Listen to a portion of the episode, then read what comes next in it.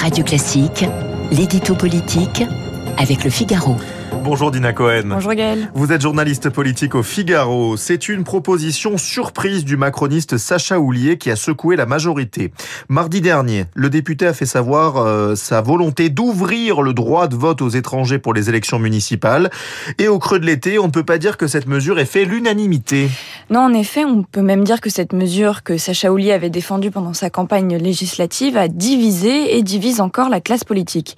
On y retrouve deux blocs distincts. D'un côté, les élus de gauche qui prennent plaisir à rappeler que cette proposition figurait déjà dans le programme de la NUPES.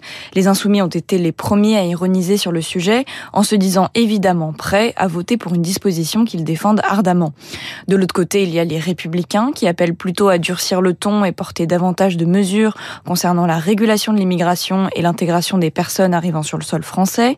Et il y a aussi le Rassemblement national qui se prépare depuis un mois et demi à être très présent au Parlement sur la séquence régalienne à venir.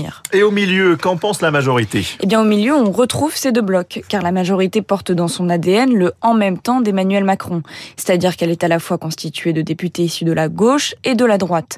Et on voit que sur ce genre de sujet particulièrement clivant, ces sensibilités différentes et revendiquées s'expriment.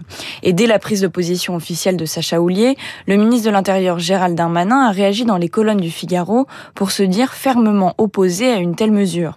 Aussitôt, un certain nombre de députés plutôt originaires de la droite l'ont rejoint, tandis qu'en face, certains membres de l'aile gauche se sont dit totalement favorables. Il faut donc s'attendre à ce que ce débat crée des divisions dans le parti présidentiel. Bien oui, c'est possible. Pour le moment, chacun tente de dédramatiser un peu les choses en montrant qu'il est plutôt sain d'avoir du débat et que cette majorité, déjà fragile par son nombre, ne se retrouve pas encore plus fragilisée. La présidente du groupe, Aurore Berger, a aussi annoncé la création d'un groupe de travail à la rentrée, censé allier, je cite, humanisme et efficacité. Mais cet épisode est révélateur de plusieurs dangers qui guettent les marcheurs. Car certes, il s'agit là de l'illustration du en même temps, mais cette première session parlementaire a montré que le dialogue s'était fait principalement avec la droite, à qui il a fallu donner des gages pour trouver des compromis. Et ce coup de barre d'un seul côté de l'hémicycle fait un peu grincer des dents l'aile gauche, déjà affaiblie ces cinq dernières années. Cette proposition, c'est donc aussi un moyen pour Sacha Houlier, qui vient d'abord du Parti Socialiste, de montrer que la voix social-démocrate est encore là et qu'elle peut se faire entendre. Sauf qu'il semblerait qu'elle soit aujourd'hui inférieure au camp, adverse. D'autant plus quand celui-ci est représenté par une personnalité de poids, Gérald Darmanin. Un ministre qui fait tout pour imposer sa ligne, dans un contexte où Emmanuel Macron ne sera pas à nouveau candidat dans cinq ans et qu'il y a donc un espace libre à occuper. Eh oui, bien sûr. L'édito politique de Dina Cohen du Figaro, c'est tous les jours à 8h10 sur Radio Classique. Merci beaucoup, euh, Dina.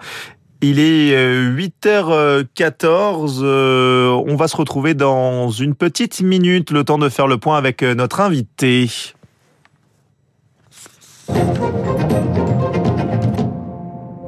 Imaginez un hôtel 5 étoiles au bord de la mer, un personnel convivial et attentionné, des soins de thalassothérapie parmi les plus réputés au monde et des soirées musicales d'exception en compagnie d'Ève Ruggieri et de fabuleux artistes. Votre séjour musical Thalasso Radio Classique vous attend au terme marin de Saint-Malo du 27 novembre au 2 décembre prochain. Réservez dès maintenant au 02 99 40 75 00 ou sur thalasso-saint-malo.